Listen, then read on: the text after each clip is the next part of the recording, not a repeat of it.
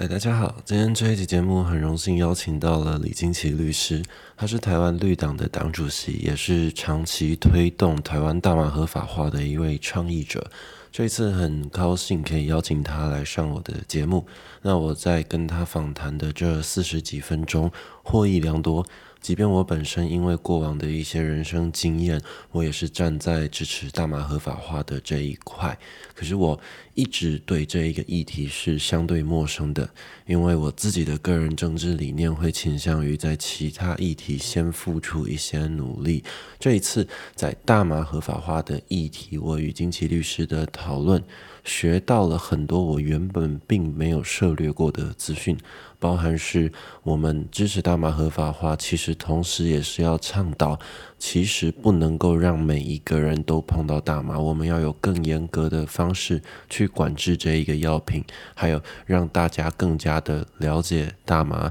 了解到我们所陌生的领域，这样子我们就不会对这一些陌生的领域感到恐惧。同时，内容也包含到了跨性别族群，还有台湾绿党为什么可以有办法一直保持初衷不变？他们到底是为了什么国际公约或者是国际守则去维护他们的创党的这一个基本的核心价值理念呢？那这一集节目大概有四十分钟左右的时间，金奇律师他会一一为你解答，也包含网友对于台湾大麻合法还需要多久的时间，金奇律师也有给一个非常棒的一个回答，就希望大家可以好好享受这一集节目。先跟你简单自我介绍一下，就是我会做这个节目的动机，其实是一开始来自于那时候以巴战争开始的时候，然后我跟我一个以色列的朋友。我们两个有做一个简单的访谈，然后那一次的事情让我觉得，就是这个系列可以继续做下去。我觉得可以宣扬、传达一些不同理念、价值观的东西出来。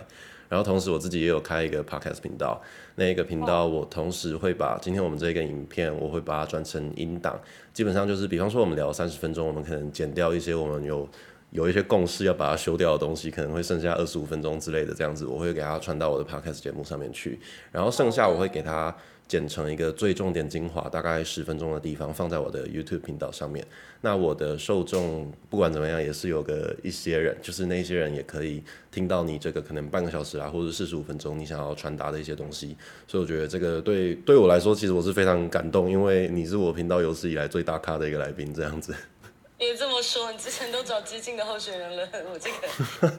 没有没有没有，我觉得我觉得就是不同的价值观、不同的立场，可以传达自己不同的理念。因为我觉得我们人一旦如果说掌握到了一定的流量，其实我们对于一些立场、理念、价值观就没有办法。再把它用更好的方式去描述，因为我们就必须要跟这个社会妥协。可是如果说我们是一些小众的声音的话，我们才可以把一些我们想要的价值观给推送出去，这是我相信的一件事情。但是我直到今年才开始转型，就是有比方说露脸，所以就是说有些人会觉得我可能我很怪，是因为我本来就是一个小众兴趣，那我要逐渐的把它推到主流市场。然后我同时有做 podcast 跟 YouTube，那我的 podcast 是依照我的一些人生经历，我主要的那个频道是讲鬼故事的，然后我的那个鬼故事是有受到大家支。持所以我觉得我想要认真把它做起来。我们的访谈就是我们就是呃最舒服、轻松、自在这样子聊天聊半个小时。那当然很难做到，因为有镜头，然后也有一些这种就是我们要面对镜头要这样子聊天的话，其实没有办法做到百分之百的这种呃舒服自在。那我可以，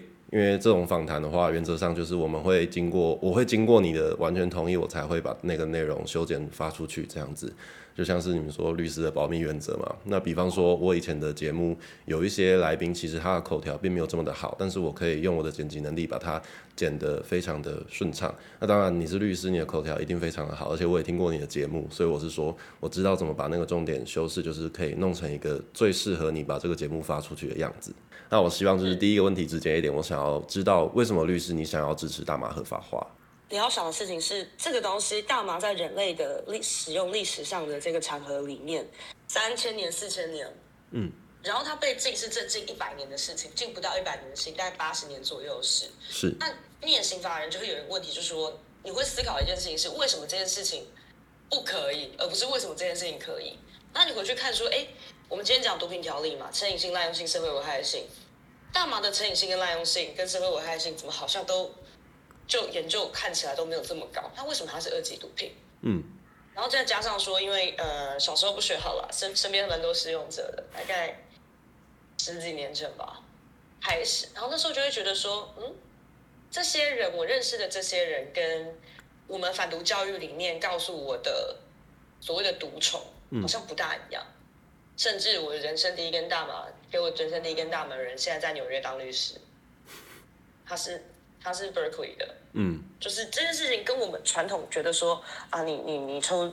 吸毒都是一些假酒啊，社会底层啊，这这是完全是两回事。那后来你就开始去思考这些问题嘛。那另外就是说，很多的使用者，他其实人生本来都好好的，他人生遇到最大的危险就是他被抓之后，他被抓之后人生就爆炸。那你就会开始想说，这件事情是公平的吗？是合理的吗？我们国家用这么多的资源，用这种刑罚手段去对付这些真的对国家有、对社会有伤害的人吗？这个问号。这时候就会开始想这些问题，就想说这些必要性啊，怎么样，所以才开始做这个合法化这件事情。不希望，因为重点是不希望说国家浪费了这些资源在打击不存在的犯罪人身上。是，比方说刚刚你跟我讲到说，递给你人生第一面第一个单大第一根大麻的人是在纽约当律师的。那我有一个类似的人生经验，其实递给我人生第一根大麻是在澳洲当警察的一个朋友。他是我在澳洲曾经的一个房东。那其实昆士兰州他的大麻也没有合法，可是大家对于大麻是一个非常友善、开放的态度。我之前的工作是在那边当海滩救生员，还有游泳教练。我的同事跟我说，在澳洲的话是，只要你没有在警察面前被抓到，他们都不会特别去搜查大麻的的这个东西。它虽然规定上是非法，但是大家对于这个毒品是用一个比较开放的态度，并不是说对所有毒品，而是说对天然植物的大麻，他们是属于一个比较和平一点的方式去看待。然后我就是那个时候开始认知到，为什么澳洲或者是说其他西方国家跟台湾对于这一类问题的这个看法差异这么的大，所以也是激发我对大麻合法化产生兴趣的一个很大的原因。这点我算是跟你非常的相像，关于就是起因这样子。对，我觉得这种我们小时候受到的反毒教育长，应该是我们小时候受到了很多教育，长大后来发现都说这是一个巨大的谎言。对，那有没有发现这件事？有有有，那我想要问律师，就是说，为什么你觉得会有这样子的现象？我觉得首先我们还在那个那叫什么鸦片战争的 trauma 里面，所以我们所有的反毒教育里面，他就是会告诉你说啊呃。我们所有的反毒教育里面，他就会告诉你说，你今天抽大麻，明天就会用海洛因，后天就会去杀人放火，是或者是小时候讲性教育，小时候性教育说你今天牵手，明天当明天当那个单亲妈妈，对，就是他中间跳掉太多，他我们的教育很喜欢用恐吓别人的方式，恐吓小朋友的方式，他不会真正的告诉你说，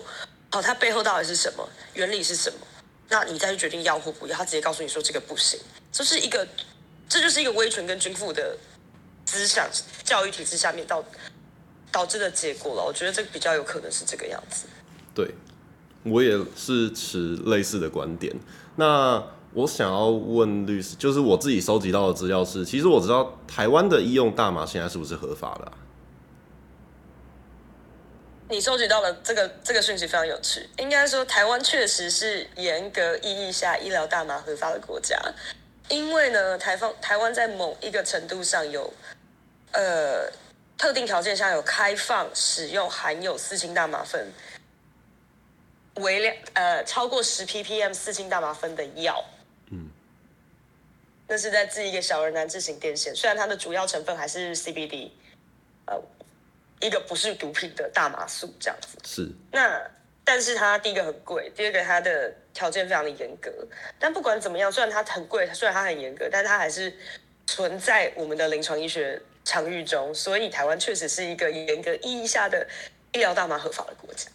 那只是说有多少人可以去接近使用这样子的药呢？那当然非常的少。是，我之前就我我针对这一个访谈，我之前有跟我的粉丝就是去，我有问过我不少粉丝，就是说大家对于这个议题有什么想要问律师的？那大家收集到了一些资讯，我们大家讨论出来的结果是，我们觉得这个问题有点类似台湾的重机上国道的这个议题，可能法律上规定是可以，但是其实执行上并不是这么的顺利。那我是想要问律师，就是说，假设你从政，你未来真的给你当上了立委，你觉得你可以以立委的形式，怎么样去支持推动这个议题？第一件事情，刚刚讲到医疗用大麻，我们首先就是要放宽这些可以使用大麻素药品的适应症，是这件事情非常重要，这是第一点。那第二件事情就是我们所谓的施用大麻除罪，这也是绿党这次把证件放在非常非常非常非常前面的一个，放在非常前面的一个证件了。我们的那个传单第一个就在讲医用大，呃，施用大麻除罪这件事情。除罪不是不管理，也不是不处理，除罪是像我刚刚讲的，我们希望怎么样可以用更。经济有效的方式去处理成瘾者以及使用者，是。所以，当然，如果我们进了国会，绝对还是小，绝对是小党，绝对是少数。嗯。但是去谈论放宽适应症这件事情，这不需要修法，这个不需要修法。那适用除罪这件事情，当然我们还是可以寻求其他的，呃，比如说司法法制委员会的其他的同僚们，那好好去把这件事情推过去。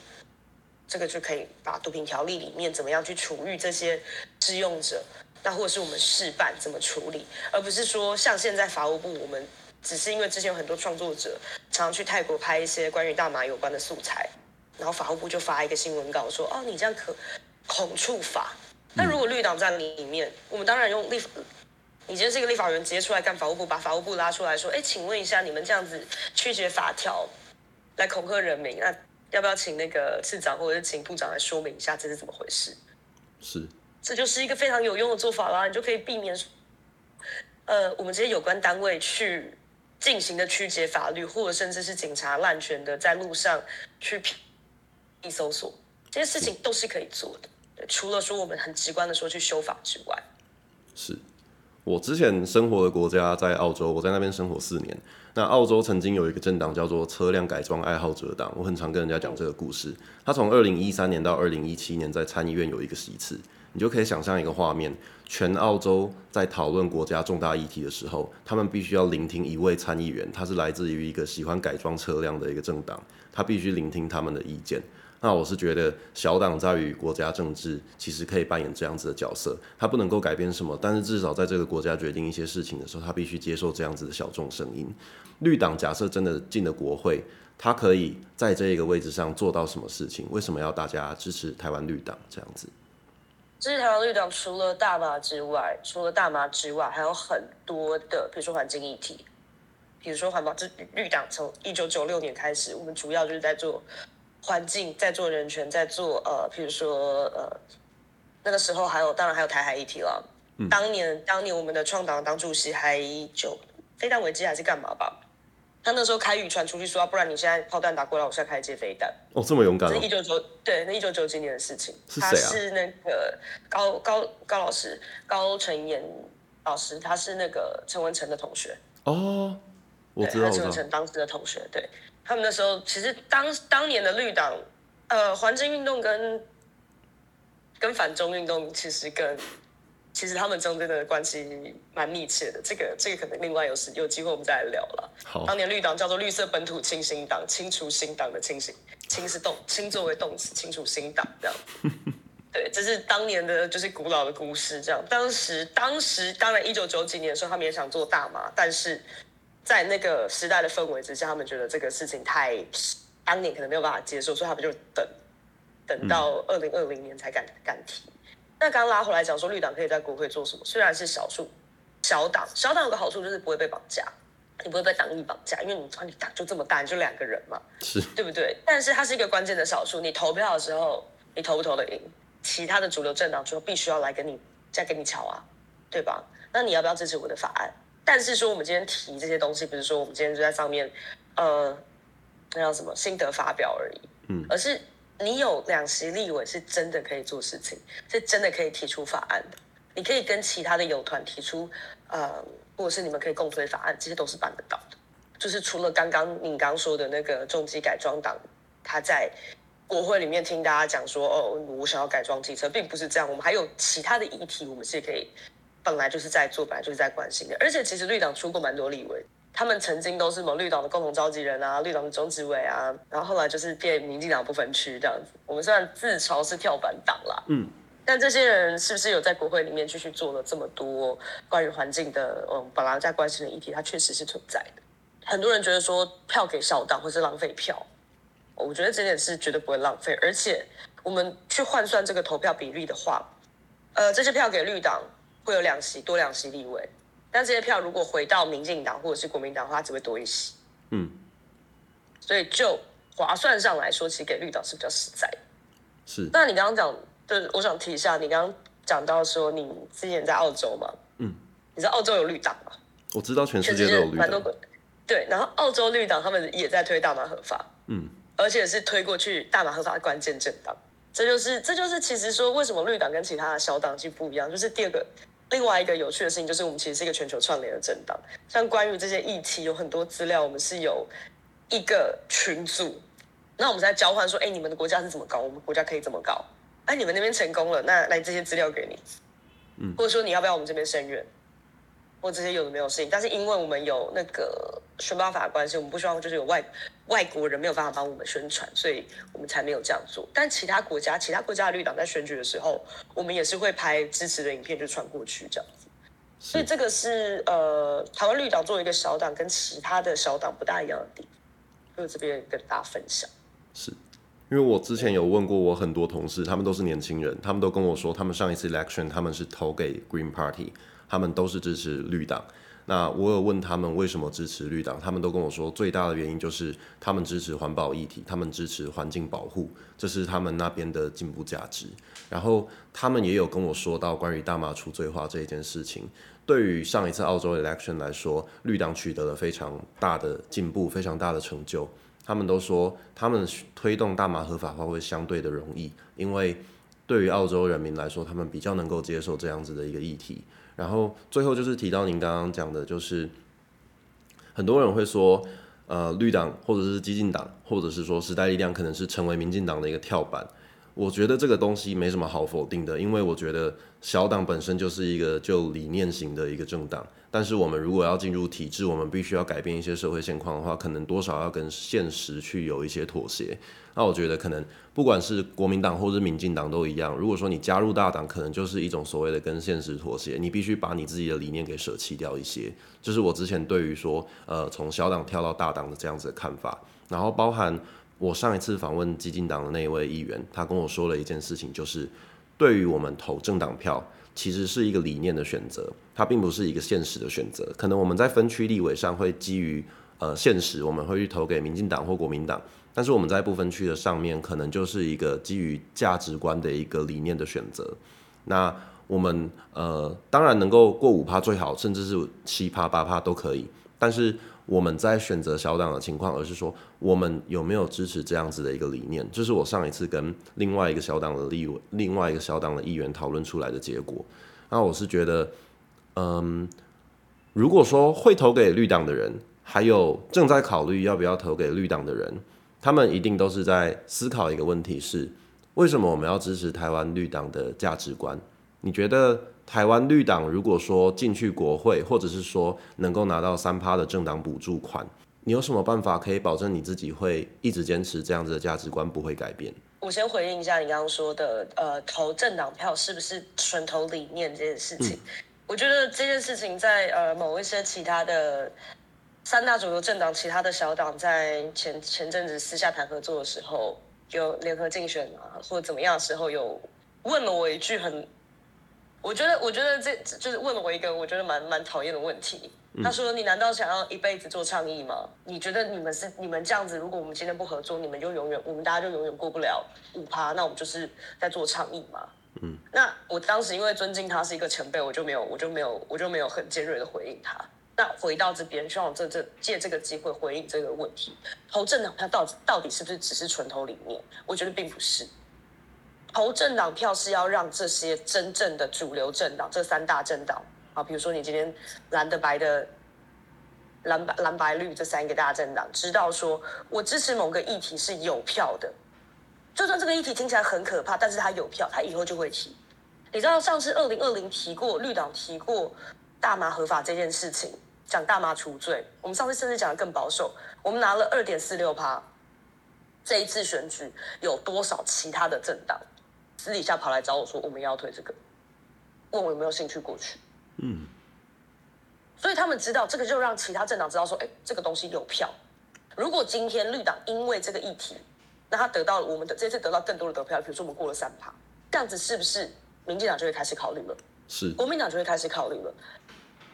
柯文哲，我不知道，我不知道他，但之前就是就是这会让这些其他的本来不是因为支持这一个议题的政党，但他发现有利可图的时候。他们就会去考虑推动这件事情，不要把政治想成说，我们所有人都是为了理念，大部分的人都是为了说，啊，你做这件事情有没有票，有没有钱？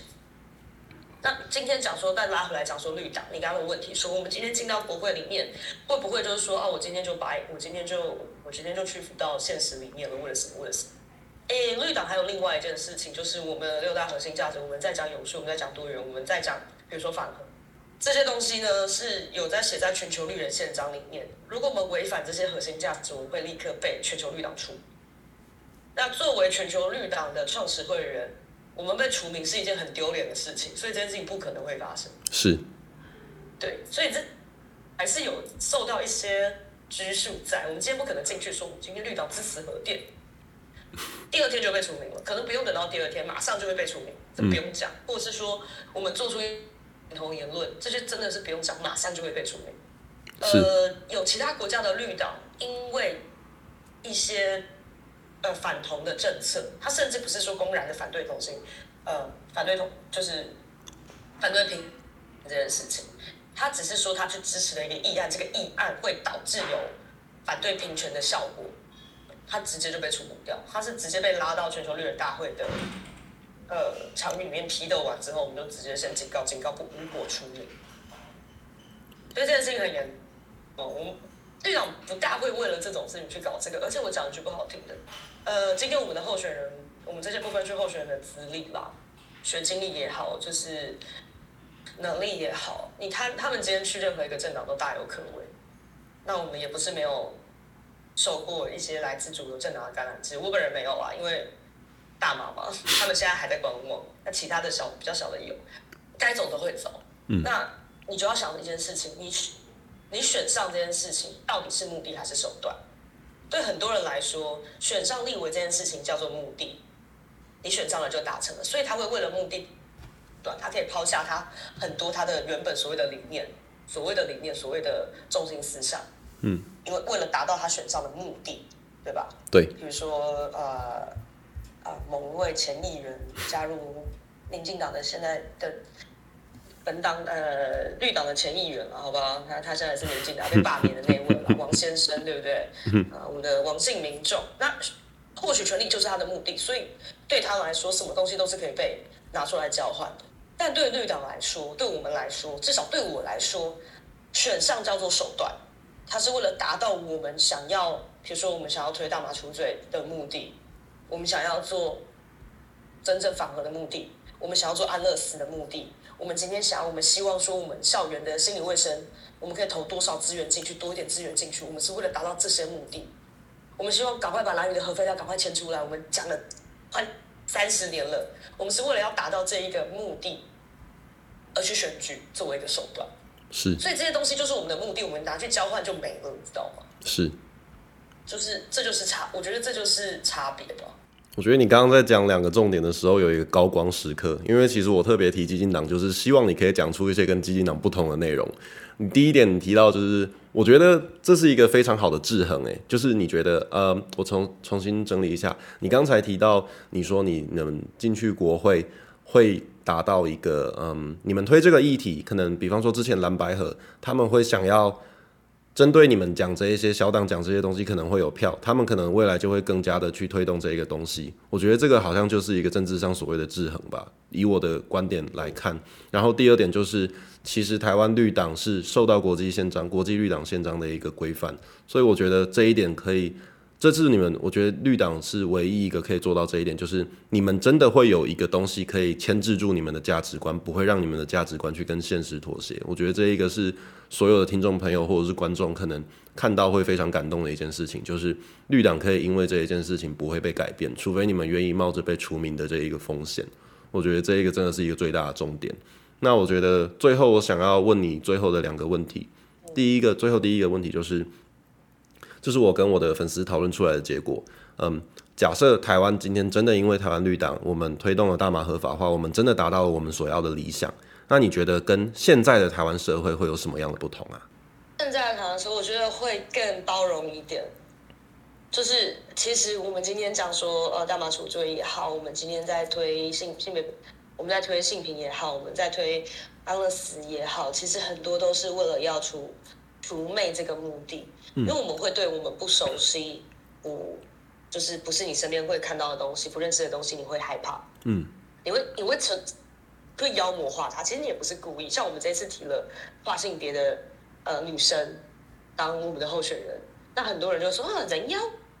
对不对？嗯，他们不，因为他们不了解，或者是会说，像比如说之前有曾经跟我们合作的台联，那我们这次不会跟他们合作，就是因为他们讲了一堆反跨言论，说哦，那这些有有有有有那个有有男性生殖器的人怎么可以进女？他们会对我们这些女生造成什么样的影响？但如果你真的看到这些跨女，她就是就是这样，她就长这样，她就长像女生，你根本在女厕，你根本不会觉得说她她会想要对你怎样。嗯，那为什么会有这样子的言论？其实就是因为我们对这些不了解的事情感到害怕，就是妖魔化嘛，所以我们才会进一步被妖魔化。那如果今天大麻好，我们真的推过去，我们今天处罪了，大家开始认识说，哎，这个以前听起来很恐怖的东西，哎，其实好像不是这个样子。就跟我们小时候被第一根大麻烟，然后发现说，给我大麻的人是这种人，你是警察给你的，我是一个。一个法学院的学生，那现在在当律师，给我的当时的印象是这个样子。那时候我们被我们受到的冲击，我们希望导致我们心，我们可能的大脑某个地方被打开，变更开阔一点。我希望把这个东西带给大家。就是其实，其实我们认识的社会还是认知的世界还是很小一块。Even Even，我们觉得我们好像大脑被打开了一部分。但我们认知到的社会还是很小一块，我们还有很多我们不熟悉、我们可能恐惧的领域，没有，呃，怎么讲？没有去接触，或是没有想过这件事情。那我们是希望说，诶，可以借由呃大麻的处罪，去认识更多的跟我们身边不一样，或者这些成瘾者、这些使用者，他们到底经历了什么事情，去 suffer，就是他们受到怎么样的折磨，为什么会导致这样子的结果？或许我们可以对这些跟我们不一样的人更多的同情，更多的同理，那大家可以更舒服的相处。我觉得这个社会啦，像比如说，为什么大家觉得说重机不能上国道？因为其实你今天问路人说重重型机车是什么，他其实他其实没有办法告诉你，他想象中的重机跟真正想要上国道的重机，其实真的是哎，可能是两件事哦。就像比如说我们在讲说，哎，其实我们在推大麻。一开始大家听到说，哎，不行啊，那个大家青少年出罪就不合理，大家会满地抽大麻。但是你解释完说大麻除罪是怎么样的状态之后，哎，大家就会觉得说，哎，哎，跟我想的不一样，跟我原本想的不一样，哎，好像好像可以耶。其实我们想做的是这件事情，除了大麻除罪本身之外，还有让大家对于说你不了解或者是原本不熟悉的事物有更开放的态度。我觉得这是另外我们想做的事情。是，我觉得这个有点像是生活，嗯。我觉得这个有点像是，嗯，我们台湾社会、亚洲社会在接触性爱这一个部分，从小就会告诉你这个东西很危险，你不要去碰，你不要去纵情滥交。可是当我们真的遇到的时候，我们并不知道该怎么处理，就会衍生出更多的社会问题。但是，一旦我们从小有一个良好的性教育，我们的世代就有办法好好的去认知到这一件事情。然后，就像是大麻一样，我觉得大家可以用一个更多、更有智慧、更多的资讯去了解到这个事物，我们就不会有这个智能不足。那恐惧源自于智能不足。我觉得大家如果可以充分的了解这个东西，不是说我们要鼓励每一个人说哦，你就是要给我用大麻，而是说我们必须让这个社会知道这个东西到底是什么。这是我会支持大麻合法化的一个最大的原因。嗯，完全同意博士这边的说法。而且就是像刚刚讲的说，呃，很多做大麻支持大麻的人啊，他其实呃有一个有一个误区啦。就是常会讲说，哎，大麻什么都是好的，都没有不好的地方。但是，呃，事情不是这个样子的。像比如说，呃，有些研究说，呃，确实大麻对于在脑神经在发展中的青少年、未成年人，其实会造成一些呃神经上不可恢复的损伤，所以才有规定说，你不可以把大麻卖给二十二十一岁以下的人。是像酒精一样，为什么酒烟跟酒不能卖给十八岁？台湾十八岁，现在是不是改到二十岁了？对，二十一二十岁还是二十一岁有提高？对，对，有提高嘛？那就是因为这些叫精神活性物质，它确实对脑神经的发展有影响。那在你的脑神经发展完全之前，你去使用这些精神活性物质，烟、呃尼古丁也好，酒精也好，大麻也好，或甚至 K 他命，甚至呃安非他命，不管怎么样，它绝对是会有不可逆的影响。那至于说影响了多少，那这可能就要看研究本身。但有影响是确定的。所以为什么其他国家，就算是加拿大大麻完全合法的国家，你把大麻给未成年人，啊，你是重罪？为什么会这样子？就是这些都是。起来有字，大麻合法，大麻除罪，都不代表不管制。相反的来说，我们是希望更妥善的去管制这些物质，不要让我们的青少年，不要让我们的未成年人碰到。那不要让我们有需要的人啊，比如说有医疗需求的人，他可以去有正规的管道取得他所需要的东西，而不是说去黑市拿些乱七八糟的东西。这一点我觉得再补充一下，这样可以。那最后一个问题想要问的就是。因为我有预告你会来上我的节目，然后我也跟大家预告说，你们如果有什么问题想要问大马金奇律师的话，你们可以提问。那我特别挑了其中一位网友呃问我的问题，我觉得这个问题你非常值得一看。他说他是你的忠实听众，他听你的 podcast 听了很久。然后首先他要跟你告白，他说他觉得你很棒。对，先跟你讲这件事情。谢谢。好，这一位在 Thread 上面追踪我的网友，他问了一个问题，他说他之前听到二零二零年国诞的那一集，他对那一集印象非常的深刻。他想要问律师说，你当年认为台湾至少还需要十年，在三年前你说台湾还需要十年，现在二零二三年了，已经过了三年，经过了这么多波 KOL 还有艺人被延上，你觉得我们距离那一天是更近还是更遥远？谢谢。我觉得我们距离那天更近嘞。嗯。大家要记得一件事情：有讨论就是好好讨论。所有的议题怕的不是有反对的声音，怕的是没有声音。嗯，那大家有没有觉得说这几年在讨论大麻这件事情的热度有提高？嗯，而且越来越多原本没有在关心这个议题的人，突然就冒出来了。嗯，这些都是好事情啊。像比如说，哎，台湾最大的滥用的成瘾性物质仍旧是安非他命，但是法务部出来严打打嘛。为什么？因为终于被注意到啦。那更多的就是说，有很多 YouTuber 啊，一些创作者，现在在，尤其在泰国合法之后，他们就跑去那个去泰国嘛，去拍很多素材啊，去拍呃短影音也好啦，去拍 You 啊影片也好啦，或者是他们直播或甚至做节目。那大家开始去用一些猎奇，我不管你是猎奇，或者是你好奇，或者是你单纯只是想要吸引大家流量的做法。但是，哎，我们接触到这些讯息越来越多了。那甚至说，有更多的创作者，嗯，音乐创作者，他们开始更大胆的再去把大麻这个元素加到他们的作品里面。大时他时代我没有看到啊，对。所以其实这绝对是好事。我们跟三年前比起来，绝对是往合法那一天又再靠近了一步。所以大家就是维持这样子的信心，继续往前走，我觉得是没有问题的。我觉得这个进度。是因为谢谢你，武汉肺炎真的，当时讲十年是因为考虑到说当年美国快要全，当时听到说快要联邦合法了，然后加上说这笔大麻的钱其实非常非常非常好赚，所有的议题会通过，并不是因为说我们今天大家忽然良心发现或全民就是灵智已开这样子，就所以他就通过，不是这样子的，所有的议题都是因为它太有利可图了。他才会通过，包含泰国也是这样，美国也是这样。所以当美国联邦合法之后，他们这些盛产的大麻无处可销售，猜猜看他会去哪里？当然会销来我们这些亲美的国家嘛。哦，啊，就是这个这个看就知道，像泰国，泰国就算合法，他们呃，因为法治形成的过程跟我们有一点点不一样，他们比较像是说，反正我先开放，我再来滚动式修正。嗯，所以导致了说他们本土的。栽种的大麻并没有在市面上占有嗯比较好的竞争力，大部分他们市面上比较有利的大麻都是走私，从美国走私进来。对，那这个就是有没有后面有没有美国力量呢？要绝对有，嗯，我觉得有可能不是官方的力量，可能是一些其他的。这样讲好了，呃，你一个产业有钱赚，那你就有钱去 lobby，是就可以去游说，那游说，比如说。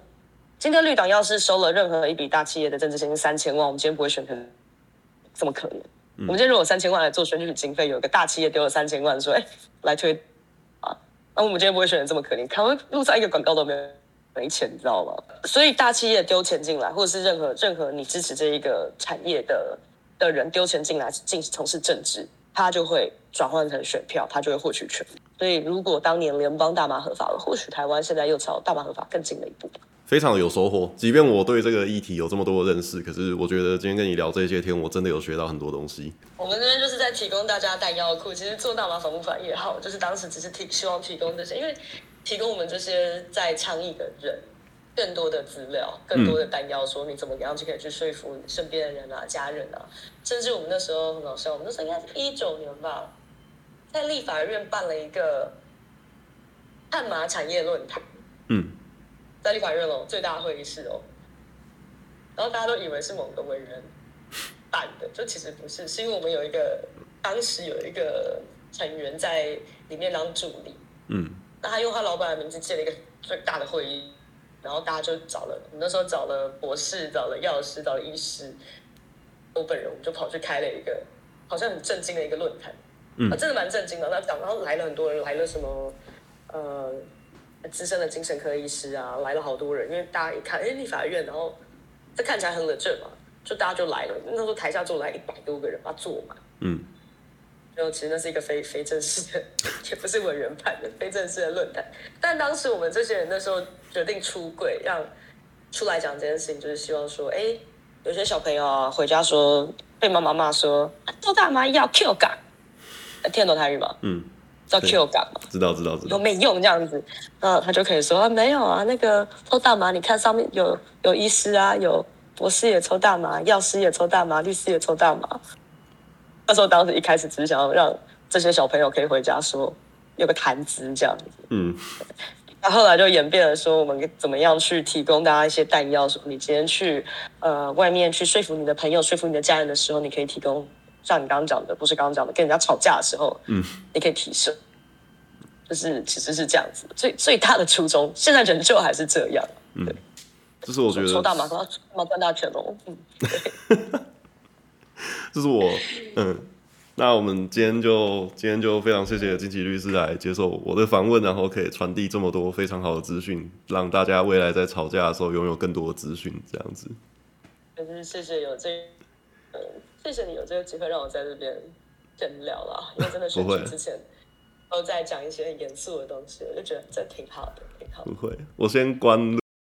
那么以上就是今天这一集节目。如果说你喜欢，想要再看到更精简一点的版本，包含图片的穿插这样子，我放在我的 YouTube 频道啦，就是下方资讯栏的第一项连接是我的 YouTube 连接。点进去就可以看到我跟金奇律师 face to face 的一个访谈，大概是十分钟左右的一个精简的版本。如果说你有兴趣的话，那就是欢迎你点击下方资讯栏第二个链接是我的赖群组。如果你有任何想要跟我讨论 podcast 东西或者是意见回馈的话，都可以进入我的赖群组跟我讨论。目前我们是在讨论选情啦，大家里面的人都是会讨论政治居多。那如果说你对于 podcast 有什么想要讨论的话，也是可以，那就欢迎大家点击下方两个资讯栏。我们下一期节目再见，拜拜。